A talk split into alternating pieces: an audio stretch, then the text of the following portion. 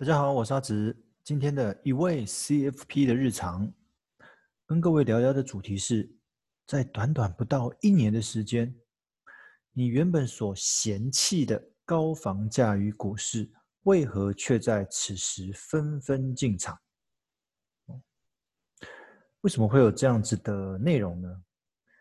因为我突然发现，去年呢、很多朋友啊会觉得股市在万点嘛。那高处不胜寒哦，所以就不想进股市哦。那房价呢也回档修正的不多，会觉得要再等等哦，所以会觉得购物这件购物的时机还没有到。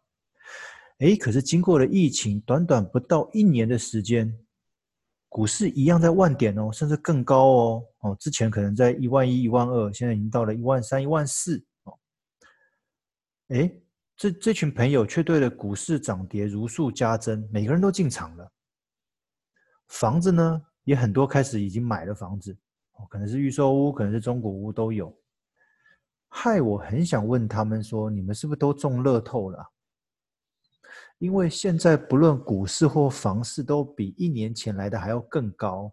你一年前不进场，那一年后的今天又为什么会进场呢？原来。这样子的投资举动来自于目前市场的极低利率哦，现在的借贷利率实在是太低了。当然了，央行之所以会调低市场利率，它意味着受到疫情的影响，景气不佳，才会借着降息这个动作，让更多的资金来活络我们的市场。那市场中也充斥着借贷投资的成本相对低廉的一些奇怪投资策略。再次展现我们台湾人引以为傲、强大的一窝蜂行为。各位不要小看哦，现在很多房市、股市都是借钱来的哦。好了，我们先来聊聊趴数这件事情好了。我们回想一下，在投资工具的行销广告当中，只要出现高获利、高配息的明显的数字百分比，而且是红色的字哦，大部分民众就会趋之若鹜。资金当然也就会蜂拥而至，那结果呢，却是常常不忍直视，就是不忍心去看它了，因为亏了嘛。那当然，亏损原因可能是投资亏损，可能是遭受诈骗之类的。虽然大家都知道高报酬伴随着高风险，但是毕竟报酬有数字在做诱因嘛，可能十趴、二十趴，甚至更多之类的。但是风险却没有数字可以参考。而且在行销过程当中，谁会告诉你风险？当然，大家都会只会讲好的那一面，不会讲坏的那一面嘛。所以啦，结论就是，你追逐投资的趴数，竟然成为在你引诱投资过程当中的最大风险。哦，所以不要被那个趴数所吸引了。哦，高报酬高风险。好，那我们回到我们近期的房市火热，来自于房贷的低利率。可是你的利率就算再低，你再乘上几百甚至几千万的贷款，其实每个月的还款金额也是一个负担呢。而且这个负担是要你扛上至少二十年以上的还款。那你追逐这个房价的开始，是否意味着同时也放弃你未来的人生？因为你现在买得起多少房价的房子，其实很简单的数学都算得出来。那你在购买之前有没有去计算过？有没有去衡量过你的口袋深度？现在到底应该买怎么样子的房子，而不是去买超出你的能力、超出你的预算的？你如果只是担心追不上上涨的房市行情而恐慌进场，你或许要再三思考了。因为我们常常在讲，购屋这件事情在理财资金的评估上是一个非常非常大的理财工具。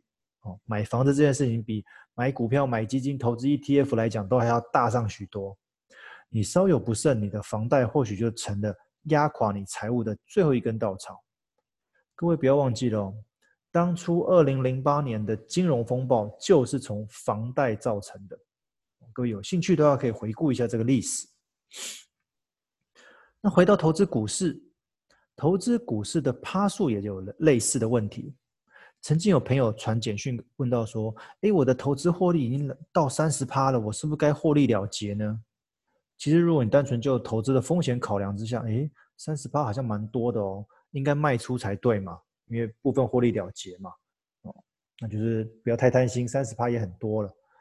可是呢，经过确认之后，才发现其实这个朋友他才刚开始投资不久，哦，定期定额两千块，三个月投资成本是叫做六千块，现在的账上价值叫做七千八，的确他的账上获利是三十趴，但是这样子的获利金额一千八百块，虽然是投资上的小确幸，但是我相信应该不会高兴太久吧。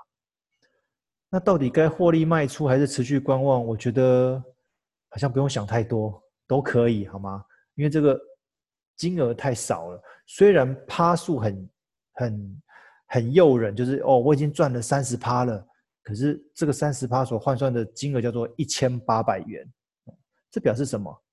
这个趴数虽然很大，可是因为你当初这个本太小了，所以其实换算出来的那个数字并没有多大。哦，不用太过于烦恼。原来投资理财的关键并不是趴数，而是趴数后面所乘上的那个数字。当两个数字相乘之后，所影响的层面，才是我们应该要真正关心的。再提醒一次，房贷利率很低，可是你乘上一个非常大的数字，投资获利就算再高，当你的本金是一个很小的数字，好像。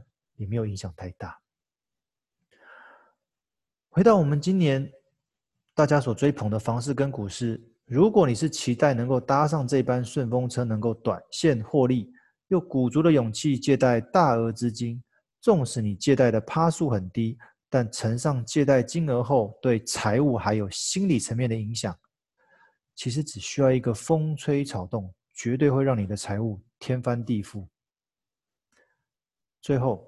建议各位在执行每一项理财计划之前，请试着多了解你自己的财务状况，理财就不会太复杂。